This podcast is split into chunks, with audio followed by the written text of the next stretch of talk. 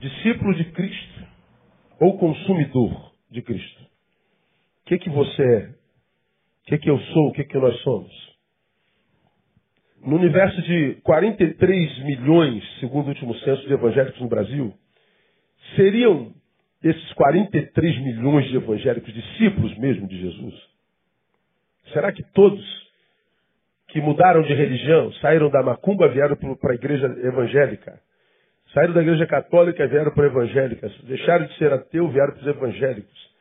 Virou evangélico. Será que todo evangélico é discípulo mesmo de Jesus? Então, nós estamos conversando sobre isso já tem um mês, um pouquinho mais. E estamos falando sobre a identidade revelada pelo caráter, não pela religião. Que todo evangélico é alguma coisa, a gente sabe. O que a gente não vê no fruto, é, efetivamente, é o caráter transformado. A gente vê muita gente que era daquela religião e era caloteiro, converteu-se e continua caloteiro. Era daquela religião e era fofoqueira, converteu-se e continua o quê? Fofoqueiro. Era daquela religião e era um irresponsável, continua irresponsável. Era um inútil, mudou de religião, continua inútil. Muda o local de culto. Muda o Deus que adora, muda a roupa, a roupagem, a linguagem. Mas o caráter quase sempre é o mesmo. Então, quando a gente fala de discípulo consumidor, a gente fala de uma questão que não é identificada pela religião. É uma questão que é identificada pelo caráter. Que quando os que se dizem de Cristo com ele de fato se encontraram, o que muda é o caráter. Porque nele é gerada uma nova criatura, não uma nova religiosidade, uma nova religião. O que muda é o caráter, não é só a roupa, não é só o exterior. Então a identidade do discípulo não é revelada pela religião. Aos seus discípulos, Jesus disse: Tenho muitas outras ovelhas que não são desse rebanho. Ou seja, não, não adora como vocês adoram, não congregam onde vocês congregam, não se vestem como vocês se vestem, mas são minhas ovelhas. Difícil é o crente entender isso. Mas que Jesus disse, disse. Então, a, a identidade do discípulo é revelada pelo caráter.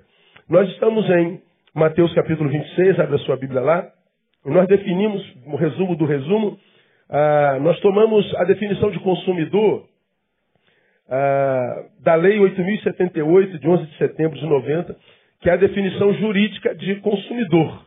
Essa definição jurídica é, é batata, é fundamental. Consumidor, à luz da, da, da lei brasileira, é toda pessoa física ou jurídica que adquire ou utiliza produto ou serviço, detalhe, como destinatário final, toda pessoa física ou jurídica que adquire ou utiliza produto ou serviço como destinatário final. Então isso é o consumidor. Eu, eu vou consumir essa água, eu comprei essa água e essa água vai ser consumida e ela termina em mim ela não passa em mim, chega a mais lugar nenhum. Então, o consumidor é aquele que pega o produto ou o serviço e ele de fato é alcançado por esse produto e serviço. Ele é beneficiado por esse produto e serviço. Ele é, na linguagem evangélica, abençoado por esse produto e serviço. O problema é que esse serviço, esse produto que abençoou o consumidor, termina nele. Dele não vai para lugar nenhum mais. Ele é o ponto final da existência desse produto. Então tem muita gente que se diz crente, que se diz discípulo, e que foi abençoado pelo Cristo, recebeu a bênção do Cristo, que se diz abençoado por ele. O problema é que quando essa bênção chega até essa pessoa, nela para, dela não vai para mais ninguém. Ela teve a bênção, mas não é bênção. Ela tem, mas não é. O que mudou nela? Religião. Indumentário, discurso, palavra, modo de se comportar. Mas o que Jesus fez nela, o que o Cristo fez nela, dela não sai para mais ninguém. O que ela é, entende como sendo discípulo de Cristo é que ela ia para aquele templo lá, agora ela vem para esse templo aqui. Ela cantava aquelas músicas lá, agora canta essas aqui. Ela vestia aquele tipo de roupa lá, agora desse tipo aqui. Então mudou só o local de culto, só o comportamento, só casca. Mas o caráter não foi mexido. Então essa pessoa, ela pode ser chamada de crente, mas não de discípulo de Jesus. Ela pode ser chamada de evangélica, mas discípulo de Jesus não. Porque o discípulo de Jesus é diferente. O discípulo de Jesus, nós aprendemos que a palavra discípulo na Bíblia é a palavra matetés, no grego, que literalmente é aprender. Então, o discípulo é o aprendiz. Ela só é usada, essa palavra só é usada no Novo Testamento, no, no, no, no Evangelho e, e, nos Atos dos Apóstolos. A palavra matetés. Então, discípulo é o aluno de Cristo. É o que de fato recebeu do Cristo, mas porque de fato recebeu, esse saber não fica preso nele de jeito nenhum. Ou ele se transforma em mestre e ensina, ou se ele não se transforma em mestre, nem todo discípulo vira mestre, mas ele, porque recebeu do Cristo, esse saber vai sair como testemunho na vida, vai modificar o seu caráter, vai transformar a sua existência, vai ressignificar o seu modo de ser. Então isso vai espraiar por todas as áreas da sua vida, como nos ensina a palavra. Então ele recebe e ao mesmo tempo que ele tem bênção, porque tem, agora compartilha. Ele é um abençoado, mas não é o único beneficiário da sua bênção. Ele tem fé em Deus agora, mas ele não é o único beneficiário dessa fé. Ele não é o ponto final do que Deus fez nele, ele é o canal do que Deus está fazendo agora a partir dele. Se eu recebo no compartilho, eu não sou discípulo, eu sou consumidor. Nós começamos do primeiro do seguinte pressuposto. Como que 12 homens, lá no início, 12, saíram para pregar o evangelho sem recurso, sem formação teológica, nenhum deles era formado em teologia, quase todos eles peixeiros, homens brutos, homens do mar, homens que não tinham ascensão social, homens que não tinham recurso, homens que não tinham tecnologia, homens que não conheciam avião, homens que não tinham meio de transporte. Doze homens saíram para pregar o evangelho e em Tessalônica disseram, esses homens que têm alvoroçado o mundo chegaram até aqui, porque quando eles saíram para compartilhar o saber do Cristo, eles alcançaram os quatro continentes, não se sabe como, na diáspora, na perseguição. Eles iam de toda parte anunciando a palavra. O Evangelho revoluciona o mundo moderno e influencia não só na religião do sujeito, mas a família desse sujeito que foi alcançado pelo Evangelho. A família modificava a sociedade, de modo que a sociedade foi, foi transformada a nível econômico, educacional, social, a, em todas as áreas. Não mudava só a religião do sujeito.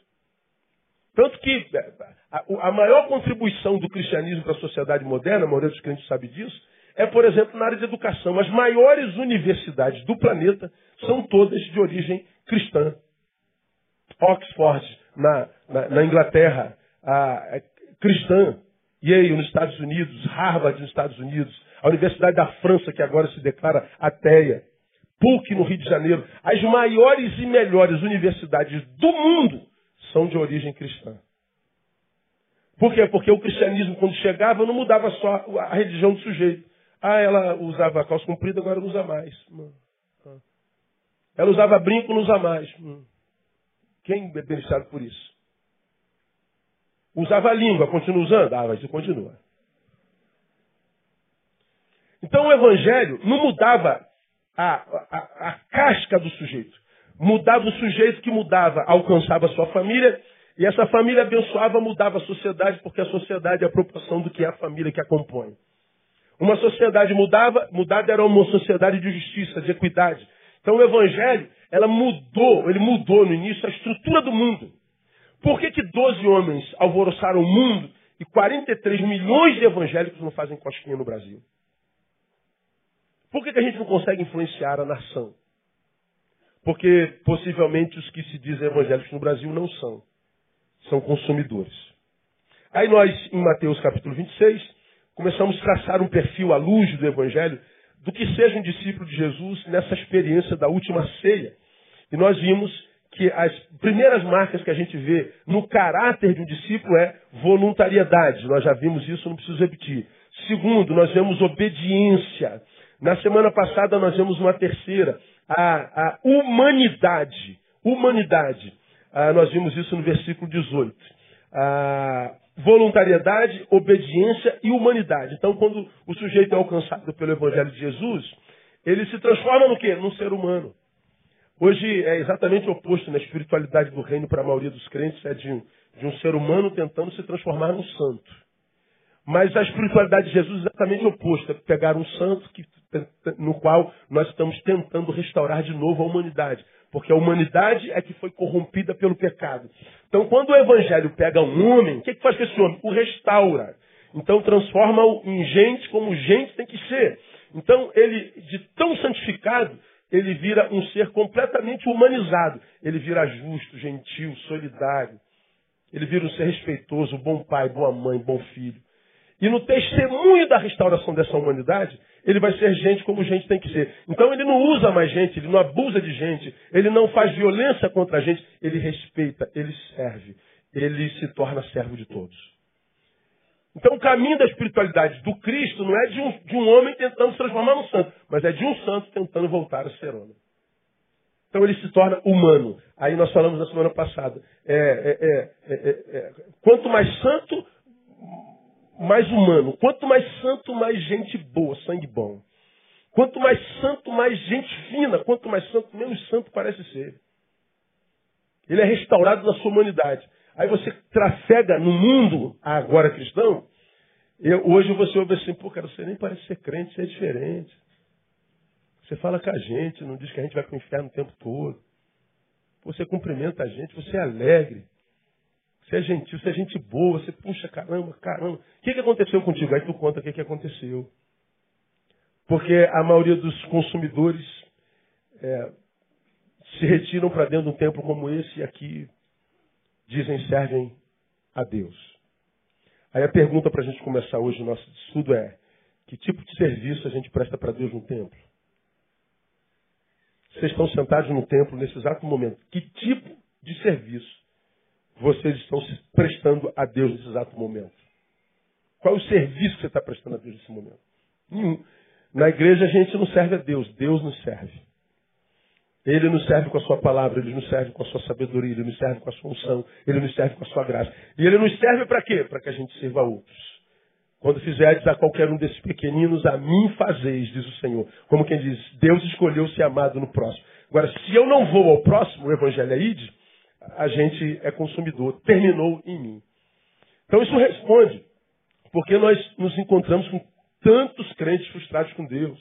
Deus, eu vou à igreja todo dia e a coisa não acontece. Eu faço todas as campanhas, a coisa não acontece. Eu, eu subo o Everest, mas a coisa não acontece.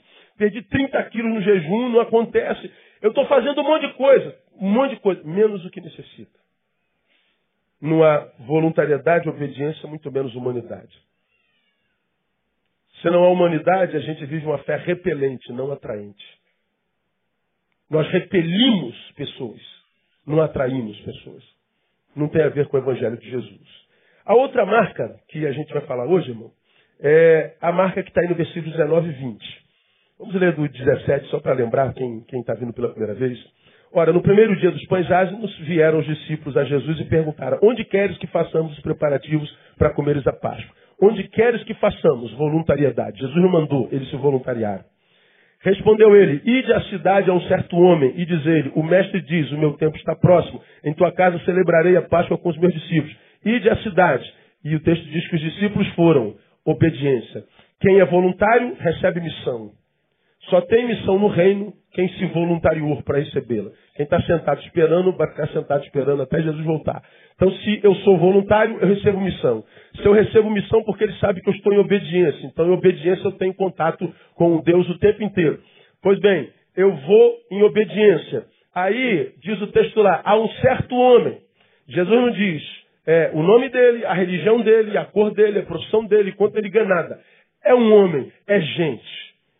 Se você é meu discípulo, você não faz acepção de pessoas. Você respeita a todos, ama a todos, mesmo aqueles cujas ideias sejam diferentes das tuas e com os pais com as quais você não concorda. Então você é humano, ok? Aí eles foram na, na casa do, do, camarada, acharam o camarada. Aí no 19 diz assim, ó. E os discípulos fizeram como Jesus lhe ordenaram, obedeceram, e prepararam a Páscoa. Ao anoitecer, reclinou-se à mesa com os doze discípulos. Ou seja, vai a rua, a, a, a, e vocês vão achar a cidade a um certo homem. Bom, se o texto diz que eles fizeram como Jesus ordenaram, e à anoitecer reclinou-se à mesa com os doze, eles acharam um homem, e detalhe, o que, que o homem fez? Abriu a porta para receber Jesus. Os discípulos não conheciam o homem, consequentemente, o homem não conhecia os discípulos. Mas quando os discípulos chegam assim, ó, Jesus mandou acharmos a você e ele pediu para que você abrisse a sua casa para que ele celebrasse a última ceia. O que, que o homem fez?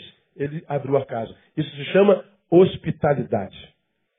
Um discípulo é hospitaleiro. A hospitalidade é uma das marcas mais preponderantes do verdadeiro discípulo. Agora, vamos falar de hospitalidade, não dessa de abrir a casa. Hoje dá para abrir a casa para qualquer um? Sim ou não? Sim ou não? Não dá. Não tem como, nós somos cariocas. Então não dá para bater na tua porta. Hoje eu estava vendo um vídeo lá no, no bairro, ah, alguém me mandou, de um camarada que estava vestido com a roupa da Light e que ia mexer no relógio, que não sei o quê, que papapá, papapá. Quando o porteiro abriu o portão, ele puxou a arma e assaltou o prédio todo. Vestido com o uniforme da Light. Então, abrir a casa para qualquer um não é hospitalidade hoje, é burrice. Não é abrir porta da casa. Também pode, mas não é disso que Jesus está falando aqui. Há um certo homem, então respeite gente, ame gente. Esse homem respeitado e valorizado é um homem que se abre, inclusive, para o estranho. Agora, de onde eu tiro hospitalidade na Bíblia? Hebreus 13. Abre a tua Bíblia, Hebreus 13. Você conhece bem, porque nós já estudamos isso aqui há uns 10 anos atrás, há uns 8 anos atrás, e nós fizemos citação sobre isso aqui. Hebreus, capítulo 13. Você vai entender o que é hospitalidade. É o último capítulo de Hebreus. E o último capítulo começa assim: permaneça o amor fraternal. Amor fraternal, aí no versículo 1 é a palavra Filadélfia. Amor pelo irmão. Amor pelo amigo, amor pelo conhecido. Filos adelfos. Amar o irmão. Amar o amigo, o conhecido. Filadélfia. A palavra do versículo 2 é essa aqui, ó. Não vos esqueçais da. Não ouvi? Hospitalidade. A palavra hospitalidade não é Filadélfia, é filoxenia. Filadélfia, amor ao irmão. Filos adelfo. Hospitalidade, filox, filosxenia. Filoxenia, como você quiser. Amor ao estranho. De um lado, ama ao irmão, mas não se esqueçam do amor. Amai ao irmão, mas não se esqueçam do amor pelo estranho. Filadélfia, filoxenia. Eu devo amar meu irmão? Devo, claro, é meu parceiro, sangue do meu sangue, irmão, me abençoa desde moleque. O amigo é a família que eu escolhi. Então a gente tem que amar. Mas o texto diz assim, ó, discípulos, não esqueçam da hospitalidade, de amar o estranho. Filoxenia. Esse texto é importante para a gente. Guarda essa palavra no seu coração. Filoxenia. A hospitalidade. Hospitalidade. Então, é, esse, esse homem que foi respeitado como ser humano, foi um ser humano que foi alcançado pela graça do Cristo e ele se torna uma pessoa que ama o estranho. Ou seja, ele amou os discípulos que eram estranhos e recebeu. Era uma vida aberta para o estranho, uma vida aberta para quem não se conhece, uma vida aberta para o próximo, uma vida aberta para o outro. Então os discípulos fizeram como Jesus dizia lá, não vos esqueçais da hospitalidade. No episódio da ceia, o sujeito, lembra, que era indefinido a um certo homem. Não diz quem, como, de que jeito. Simplesmente é, respeita esse homem, respeitado. Esse homem que era indefinido para os discípulos, tinha no discípulo um grupo de indefinido. Mas eles estavam abertos para relacionamento. Eles estavam abertos para, para a entrada de alguém na vida. Eles estavam disponíveis para entrar na vida de alguém. Eles estavam abertos. Eles eram hospitaleiros. Então, hospitalidade não é abrir a casa para o estranho. Hospitalidade é estar aberto para quem não se conhece. É estar aberto para relacionamentos. É estar aberto para a vida é estar aberto para novas realidades, para novas experiências, para novas pessoas. Estar aberto para os outros, estar aberto para a vida. Significa vencer esse, esse encastelamento para o qual nós somos empurrados quase que a fósseis pela, pela pós-modernidade. Porque ninguém conhece ninguém, nosso relacionamento é tecnológico, como eu falei na gotinha. Ninguém está sozinho com ninguém, ninguém conhece ninguém plenamente. Estamos sempre com um terceiro componente que é a tecnologia. Então eu estou aqui conversando com alguém e essa conversa nunca é profunda, porque eu estou dividindo a atenção com um terceiro, na tecnologia. Então nós não nos conhecemos, ninguém conhece ninguém profundamente. Nós vivemos, portanto, como eu tenho dito, uma relação imaginária. Eu imagino quem é você, você imagina quem sou eu. Você conhece o pastor Neil? Conheço, conhece nada. Você imagina quem sou eu. Você conhece a Damiana, pastor? Eu não, imagino. Pelo que eu já conheço dela desde garotinha aqui, eu imagino que ela seja assim, assim, assim, assado. Mas é possível que daqui a pouco a Damiana, sei lá, tenha um, uma doideira na vida, o que ela é na verdade, seja revelado. E a gente diz assim, meu Deus, eu nunca imaginei que a Damiana. Não acontece isso demais? Porque a gente não conhece ninguém. A nossa relação é imaginária. Por que, que no meio dessa multidão a solidão nos carcome? Porque nós estamos sentados do lado de gente para quem a gente não pode ser gente completamente, porque a gente não conhece, não confia, e para quem essa gente não pode ser gente para nós, porque eles também não confiam em nós. Então nossa relação é imaginária, nossa relação é performática. Aí nós vemos na sociedade pós-moderna bilhões de pessoas sendo carcomidas pela solidão, no meio de Madureira, ao meio-dia, na hora do rush, cercado por multidões. No Face tem 50 mil pessoas, mas na madrugada, nenhuma dessas 50 mil é alguém com quem você tem intimidade para ligar, para dizer, passa a noite comigo aqui no telefone. Porque não conhece ninguém. Solidão. Solidão e solidão. Solidão, solidão e solidão. Então, hospitalidade é vencer esse encastelamento para o qual a pós-modernidade nos, nos empurrou quase que, que a fórceps nós somos quase que obrigados a dizer, olha, esse cantinho aqui é meu, ninguém se mete aqui, porque eu preciso desse canto. Jesus está dizendo, o discípulo, como qualquer ser humano, precisa de um cantinho. Mas esse discípulo ele não vive para si, ele se relaciona. Ele aprende a se relacionar. Ele aprende a estar aberto. Então, hospitalidade é o ato de se transformar, enquanto ser saudável, num construtor de pontes Hospitalidade é ser um facilitador. Tem a ver né, com quem, aquele autor do, do Pequeno Príncipe, Antoine de Saint-Exupéry, ou nomezinho miserável. Ele disse lá no Pequeno Príncipe, as pessoas são solitárias porque constroem muros ao invés de pontes. Por que, que nós estamos sozinhos? Construímos muros nós estamos preocupados com a nossa proteção, e deve se preocupar mesmo. Nós estamos tentando nos blindar para que ninguém nos machuque. Nós estamos vivendo pelo espírito de autopreservação, como quem é uma presa fácil nessa selva de pedra. E nós somos então obrigados a construir muros, ok? Construímos muros e impedimos de que o mal chegue a nós. E impedimos que amores cheguem a nós também. Que amizades cheguem a nós que gentilezas, que abraços, que beijos, que cafunés, que massagens, que relacionamentos saudáveis nos enriqueçam. E nós vamos envelhecendo porque não temos relacionamentos, nós vamos não amadurecendo, nós mantenemos o menino em nós porque ele só cresce em relacionamento. Então esse menino em nós vai continuando menino no corpo velho. Aí você vê hoje que é um monte de gente velha fazendo besteira como quando era adolescente. Pastor, se a gente não amadurece, não pode, não se relaciona. A rede de relação é ínfima, é pequenininha. Então vai cometendo os mesmos erros. Errou na relação amorosa quando tinha 18 anos. Está com 45, está entrando em outra relação amorosa equivocada. Meu Deus, não aprendeu? Não, o menino está lá. Quebrou a cara quando colocou o reino em último lugar, tirou do primeiro lugar. E está fazendo de novo agora aos 39, não aprendeu? Não, ele não aprendeu com as dores do mundo. O menino continua ali. Aí nós vamos cometendo os mesmos erros. Aí você, que é velho, mas o menino está lá, se revolta com Deus. Deus, por que tu não me abençoas nunca? Porque você é o mesmo. Eu não tenho como te tratar diferente do que você foi há 10 anos, porque há 10 anos para cá você não mudou nada, é a mesma pessoa. Eu não tenho como tratar diferente se você é o mesmo. Muda, aprenda com as dores.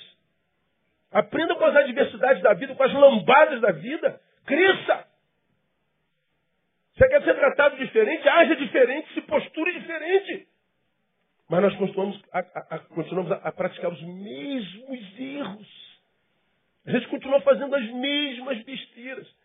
E porque a gente vive errado, a vida nos devolve o fruto do erro e o erro faz de nós algo. Nós recebemos pedradas da vida o tempo inteiro. O que é que nós fazemos? Construímos muros. Deixamos de nos tornar construtores de pontes. A solidão nos carcome, não tem jeito. Então nós precisamos ser, como Antônio disse, construtores de pontes e não de muros. Aí eu cito Chiquinho, Papa Francisco. O melhor de todos os papas que eu já vi na minha vida. Ele deu uma entrevista em fevereiro desse ano, dentro do avião, ele está saindo do México, voltando para Roma. Eu li a entrevista dele toda. E na entrevista ele disse uma coisa extremamente maneira. Ele disse assim: quem apenas constrói muro não é cristão. Se o sujeito só constrói muros, ele não é um construtor de pontes, ele não é cristão. Mesmo que seja católico, mesmo que seja evangélico, mesmo que tenha Jesus no, discurso, ele não é cristão, porque o cristão, ele é hospitaleiro, ele constrói pontes. Ele é aquele que, no que depender de vós, tem de paz o quê? Com todos os homens. Depende de você, dependa. Agora, hoje a gente vê crente iracundo, o cara está em guerra com todo mundo.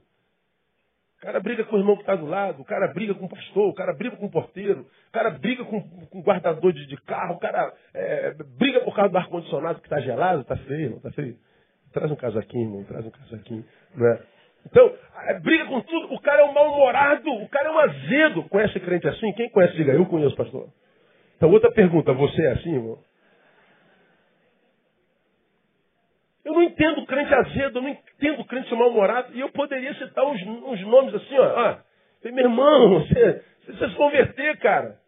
Você está construindo muros, você está repelindo as pessoas. Aí acaba sozinho, fala assim, Deus não me abençoou, Deus não tem nada a ver com isso.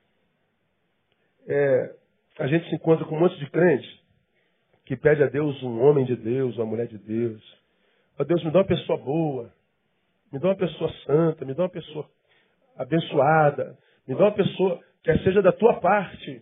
Me dá uma pessoa abençoada. Legal, é uma boa oração. Agora, a pergunta que você tem que fazer, se essa pessoa ainda não chegou, é: se essa pessoa, tudo isso que você está pedindo, vamos imaginar que essa pessoa é abençoada, crente, funcionária pública federal, ganha 22 mil reais por mês, já tem casa própria, carro, ele tem uma casa em Búzios, tem uma, uma, uma cabaninha em Friburgo, lá no Alto da Serra, crente, solteiro. Vamos imaginar que esse camarada é, seja o que você está pedindo. A pergunta é: você seria um presente para ele? Deus o ama demais. Deus poderia pegar você com a vida que você tem e falar assim: meu servo, olha o presentão que eu estou te dando. Ou ele estava levando um, uma furada. A gente pede para nós algo bom e não se coloca no lugar para saber se nós somos algo bom para esse alguém maravilhoso que a gente está pedindo. Não vai chegar o bom enquanto o bom não brotar de dentro de você. Não vai atrair coisa boa se a boa coisa não fluir de dentro de você. Então, ou nós aprendemos a construir pontes, voltamos à hospitalidade, ou o que sobra, irmão, é esse mundo que é do tamanho do nosso umbigo e, que prefigura um, um planeta que só tem um habitante, que somos nós mesmos. Para alguns, a solidão é inevitável, não tem jeito. Porque constrói muros, estão encastelados. Quem apenas constrói muros, diz o Papa, não é cristão. Então, não há nada mais claro do que isso no Evangelho.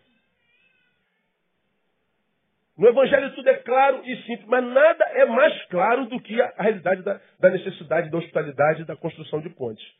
Do, do de estar aberto para a vida, de estar aberto para os outros. Jesus, quando, quando nos define identidade, ele vai lá em, em, em 5,13 de Mateus, o que está escrito lá? Você já aprendeu aqui, vós sois o sal da terra. O que, que nós somos, Deus? Sal, você é sal. Catuca alguém fala assim, você é sal, irmão. Diga, eu sou sal. Tem orgulho disso, amém ou não? Pois é, ok. Somos sal. Para que, que serve um sal dentro do saleiro?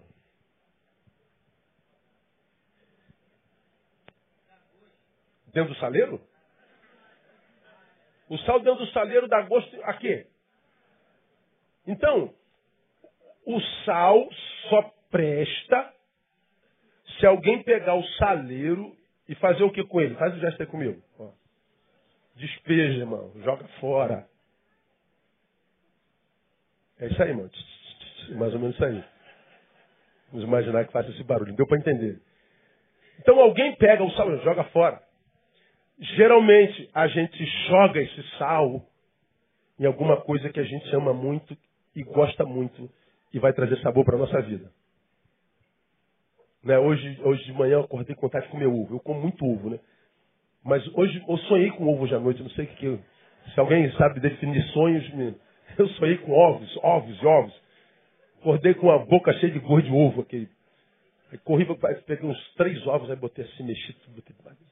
Minha boca chega cheia d'água, adoro ovo. Aí você senta e pegou aquele pãozinho integral tal, vai botando dentro, aí tu pega o saleirinho, vai só meu irmão, não tem coisa melhor não. Agora, se você tira o sal do ovo, por mais que você ame o ovo, ele perde sabor. Então, quando Jesus diz assim, vocês são sal, o sal só encontra sentido se se encontrar com a carne.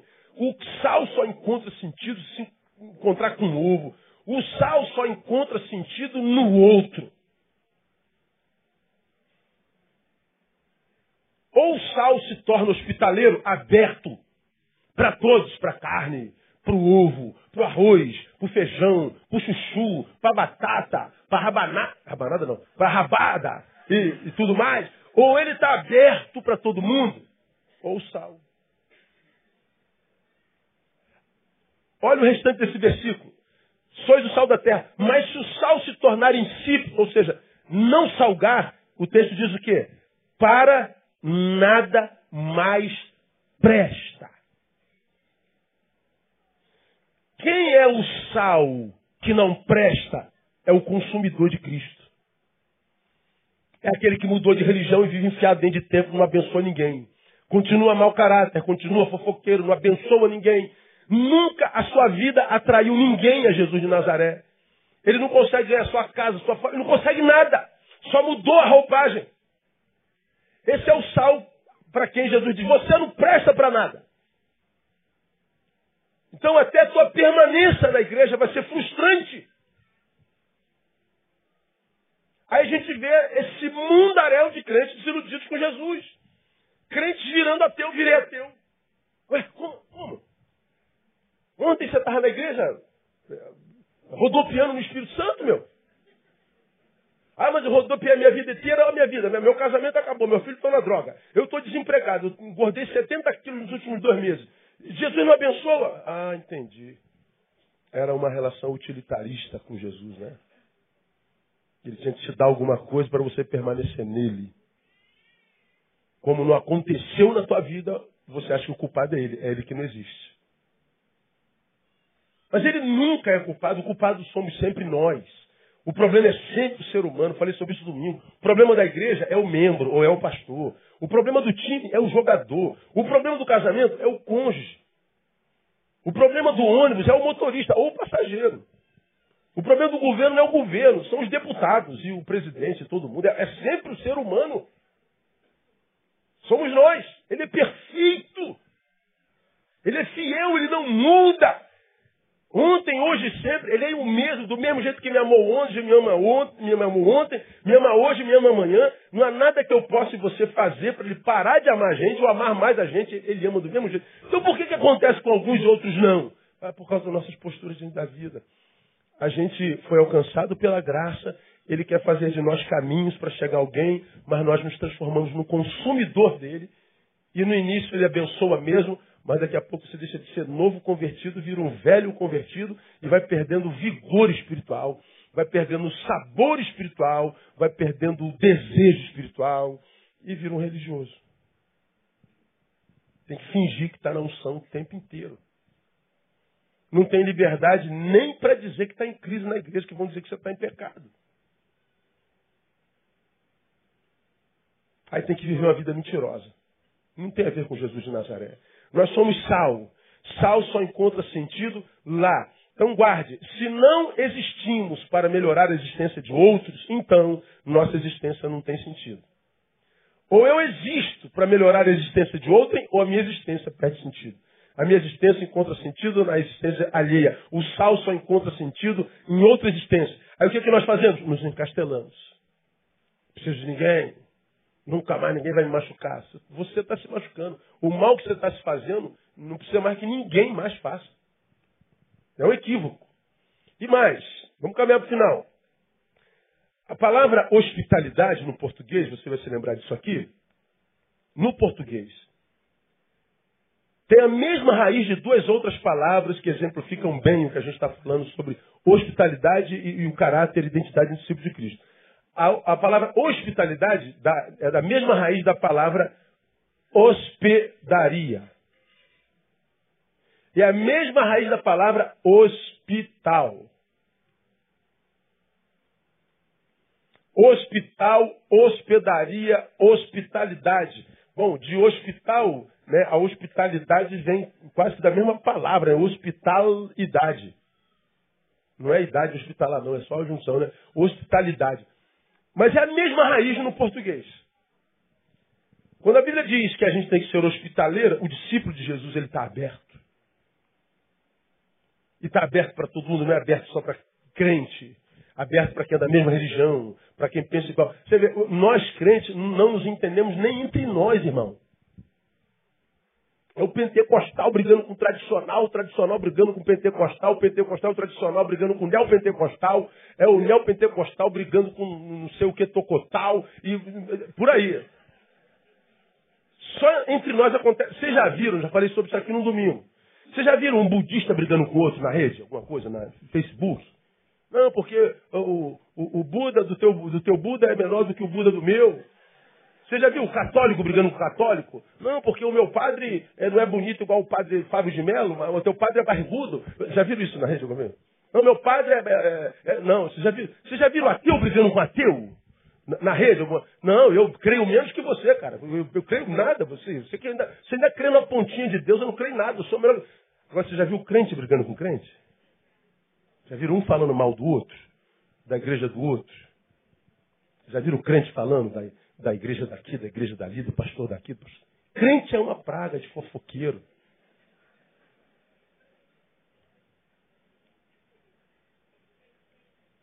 A gente não consegue se relacionar nem entre nós. Por que, que o, Brasil não é salgado pela igreja? Porque o reino dividido não prevalece. Não há reino mais dividido do que o nosso, e a gente nem tem coragem de admitir isso. A gente não tem vergonha na cara de admitir isso. Como nasce uma igreja evangélica no Brasil? Divisão interna. O qual pastor divide a igreja do pastor e monta uma bibocazinha, gospel ali do outro lado. E diz que é o Espírito Santo que fez isso. De cada dez igrejas que nascem no Brasil, sete divisão interna. É rebelião. Não nasce por estratégia missionária, uma saindo da outra. Não é multiplicação, é divisão. E a gente não sabe por que, que não salva o Brasil. Porque o caráter não foi alcançado pela graça. Então, quando é assim, ó, hospitaleiro, você tem que estar aberto, cara. Ele é diferente de você, ele, ele pratica diferente de você, ele faz coisas que você não concorda, mas ele é maior do que a prática que, que pratica, ele é maior que a religião que professa, ele é maior do que o gênero que, que abraçou. Ele é gente, então abraça. Você pode dizer, eu não concordo com nada que você faz, mas eu, eu respeito você. A gente discorda e ataca. A gente discorda e agride.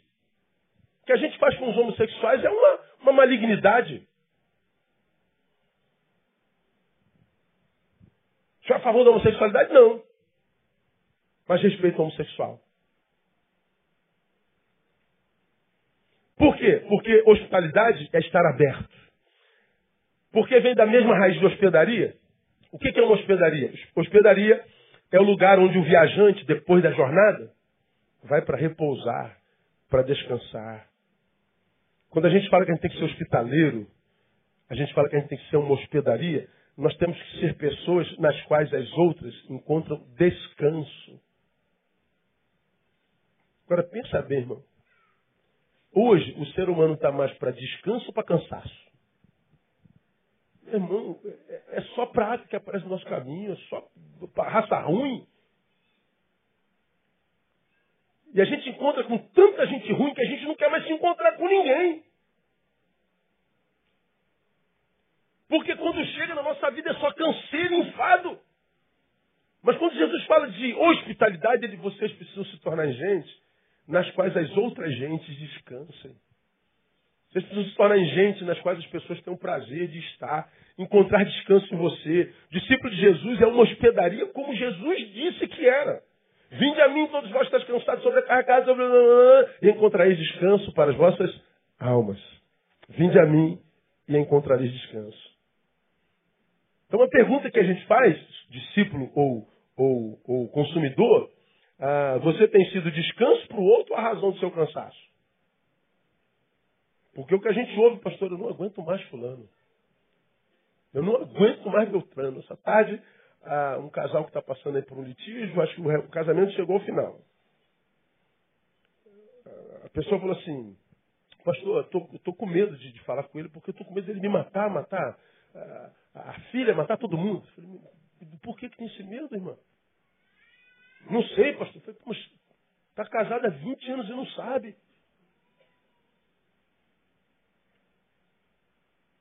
Está com medo da morte. Porque está com alguém há 20 anos que não conhece. Relação imaginária. No final que sobra é medo. Eu falei, meu Deus, e, e os 20 anos de evangelho?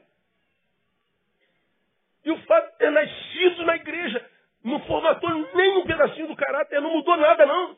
Não, não muda nada. São pessoas nas quais o evangelho não entra no caráter de jeito nenhum. Então são pessoas que têm medo da outra, que têm pavor da outra, que fogem da outra, porque hoje nós somos mais cansaços do que descanso. Nós, se somos discípulos, nós somos a razão do, do, do descanso. Você não vai ser na família aquela pedra de tropeço que todo mundo foge de você. Tua família é ímpia, tua família é incrédula, mas o chato da família é você que é crente.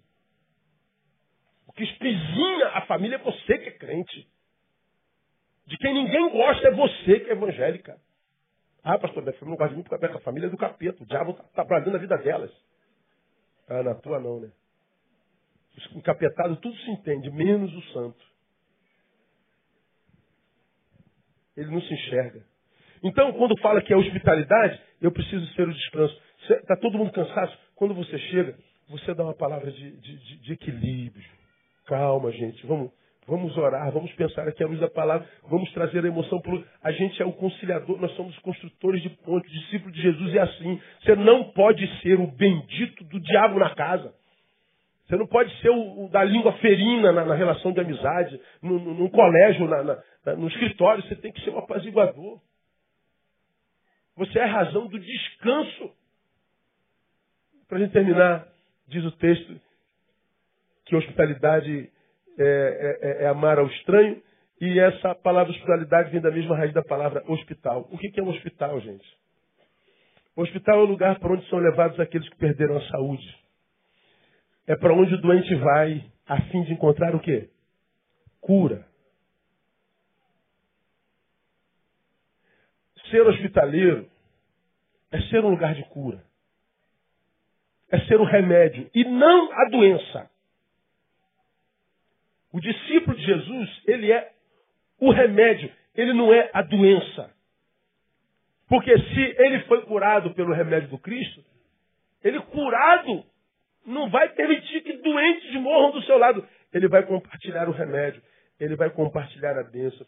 Ele foi beneficiado pelo Cristo, não vai ser mais o único beneficiário, ele vai beneficiar alguém. É impossível que alguém que tenha sido alcançado pela bênção do Senhor faça com essa bênção termine nele. Impossível. Você não foi alcançado pelo, pelo Cristo. Não tem como. Então, o discípulo de Jesus é remédio ao mundo. Tiago 5,16, ele fala sobre uma relação curativa. Confessai, portanto, os vossos pecados uns aos outros e orai uns pelos outros para seres o quê? Curados. A oração de um justo pode muito em seus efeitos. Então, uns aos outros, eu me relaciono com ele para ser curado. Curado eu o curo. E nós vamos vivendo essa, essa, esse conluio de manutenção da saúde no encontro e a gente vai morrer só quando a vida acabar. A gente não morre antes da morte chegar. A gente só vai até o fim da vida vivo. Não morre antes da morte chegar. A gente não desiste. A gente persevera. A gente anda. A gente vai. Nós estamos em missão. Então, amados, eu, eu confesso, irmãos, pouca coisa me surpreende hoje. Mas de vez em quando eu me surpreendo de verdade com tanta gente fechada para a vida. Com tanta gente trancafiadas em si mesmos. Com tanta gente fechada para os outros. Com tanta gente que mentiu para si e resolveu acreditar nessa mentira. Eu não preciso de ninguém. Mentira. Você já viu falando sobre isso aqui numa outra série lá nos domingos de, de nossa igreja? Eu não preciso de ninguém. É mesmo? Se você é homem, essa cueca que você está usando foi você que fez? Não, né? Então alguém fez? Precisa de alguém.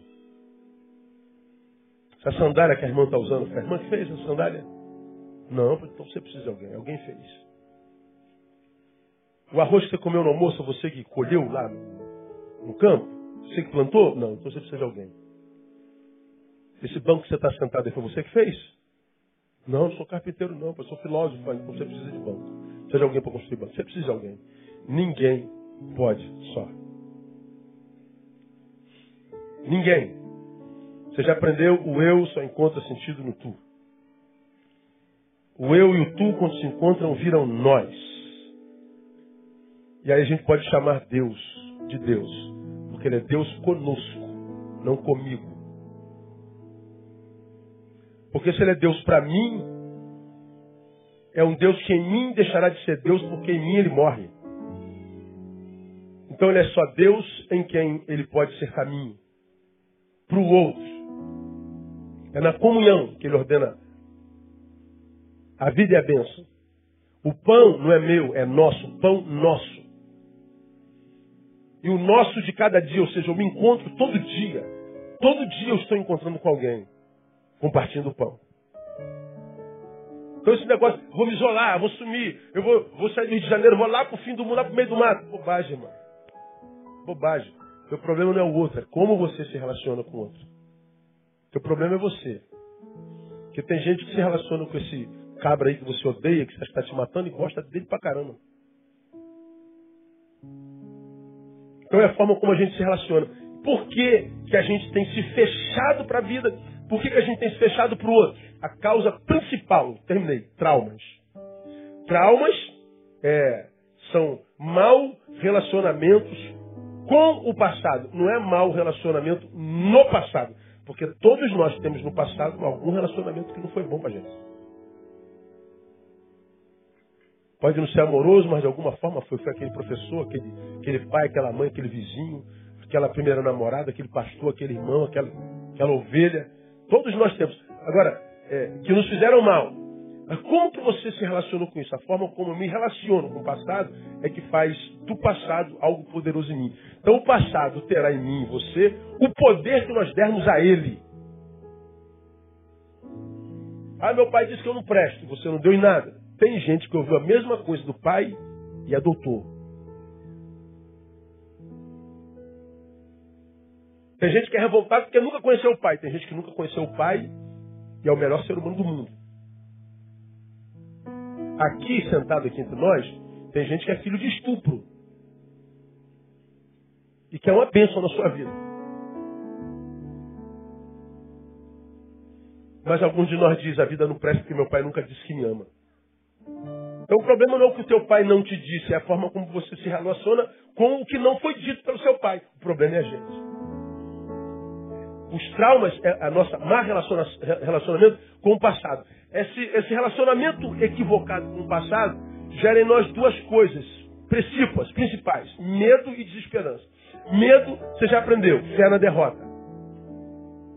Alguém me machucou aqui, mas me feriu tanto, me feriu tanto que hoje, depois de 10 anos, eu ainda sinto dor do que ele me fez lá. Ora, se ele me fez tão mal lá, entrar no novo, pode acontecer tudo de novo. Medo. Então eu não entro nesse novo relacionamento.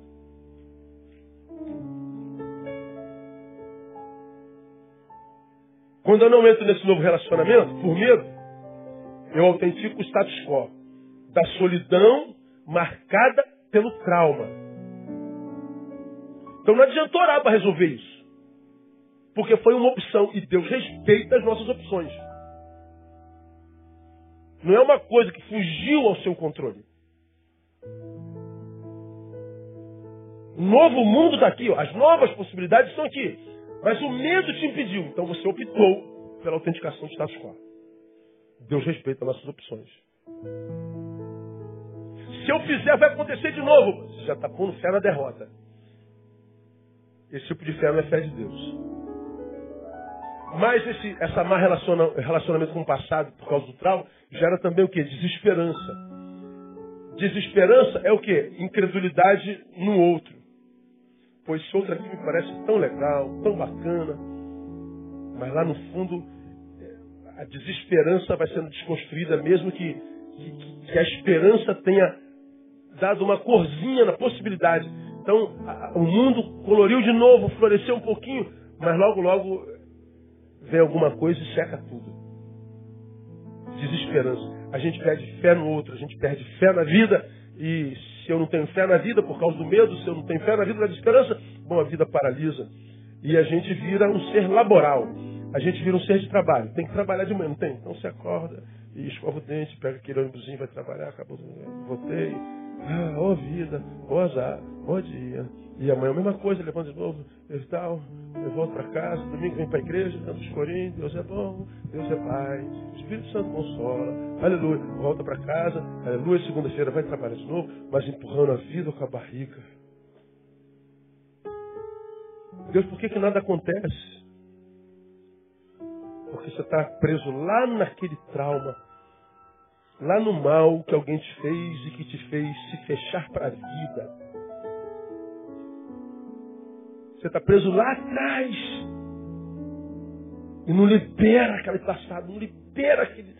E você está agarrado de tal forma lá atrás que você caminha para o futuro como se tivesse um elástico aqui, ó, preso lá atrás, no poste do passado você vai caminhando, quanto mais o elástico estica, mais difícil fica a vida.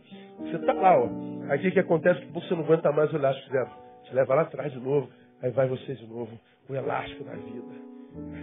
Você volta tudo de novo. Meu Deus, vida. Se libera lá, irmão. Perdoa. Se permite, fica no prejuízo. Nunca! Então esquece o futuro. É um gentil de, de um colchãozinho mais fofo para você cair nesse chão no qual você está caindo há tantos anos. E que te faz frustrado com Deus, com Jesus de Nazaré, com a fé, com todo mundo, porque nem eles podem ajudar. Agora, Deus é tão bom que Ele está te amando com essa palavra, que é dura, mas é verdadeira, e você sabe que é para você. Deus não está falando com todo mundo aqui, mas contigo Ele está. Precisa voltar para a hospitalidade. Se abrir para o novo se abrir para a vida, se abrir para o amor, se abrir para o serviço, para o relacionamento.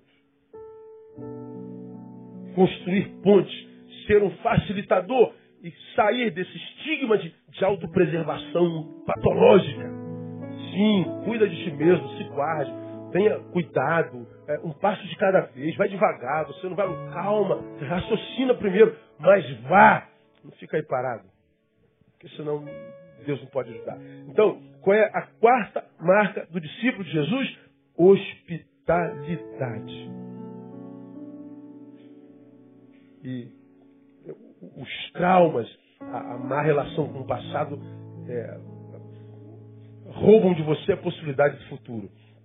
É por isso que Paulo disse: Irmãos, quanto a mim, não julgo que o haja alcançado. Ele fala da salvação, ele fala do futuro.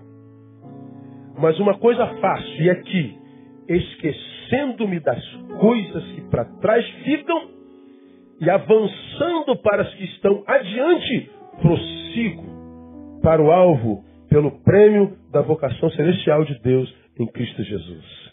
Esquecendo-me das coisas que para trás ficam. Imagina se Paulo fosse trazer o passado. Esse cara perseguiu a igreja, esse cara foi um assassino, matou muito crente. Ele consentiu na morte de Estevão. Se ele traz isso para o presente, Paulo não seria Paulo. Nós só conhecemos a Jesus por causa de Paulo. Ele foi levantado apóstolo aos gentios. Você só se converteu ao Cristo por causa de Paulo. Esse culto só está acontecendo por causa de Paulo. Eu só conheci minha esposa por causa de Paulo, porque eu conheci André na porta da igreja. Se Paulo não tivesse sido levantado como apóstolo gentil, não tinha igreja. Aí eu não era pai da Tamara nem da Thaís. Eu não teria meus amigos, os que me dão sentido à vida, não teria os meus amores. Que bom que Paulo se esqueceu do seu passado. Aleluia, obrigado, Paulo. Deus te abençoe mais, mais. Tu more numa mansão aí no céu. Em nome de teu galardão seja gigante. Porque por causa do fato dele ter esquecido do seu passado, ele gerou vida na vida de muita gente. Escuta, a sua prisão no passado impede muita gente de viver. Você está só negando vida a muita gente a quem Deus queria alcançar com teu talento, com teu dom, com a tua sabedoria, com a tua bondade. E essas vidas no dia do juízo serão lançadas na tua conta. Quando você se recusa a viver, você não está deixando de viver só a sua vida, você está impedindo um monte de vida de viverem também. Então levanta daqui hoje e diz, Deus, eu não vou mais construir muros. Eu vou voltar a construir pontes. Eu quero gerar vida na vida de outras pessoas. Eu quero me tornar num caminho pelo qual tu passes para alcançar alguém. Porque se a respeito do teu passado você não pode fazer nada, a respeito do teu futuro você pode fazer tudo.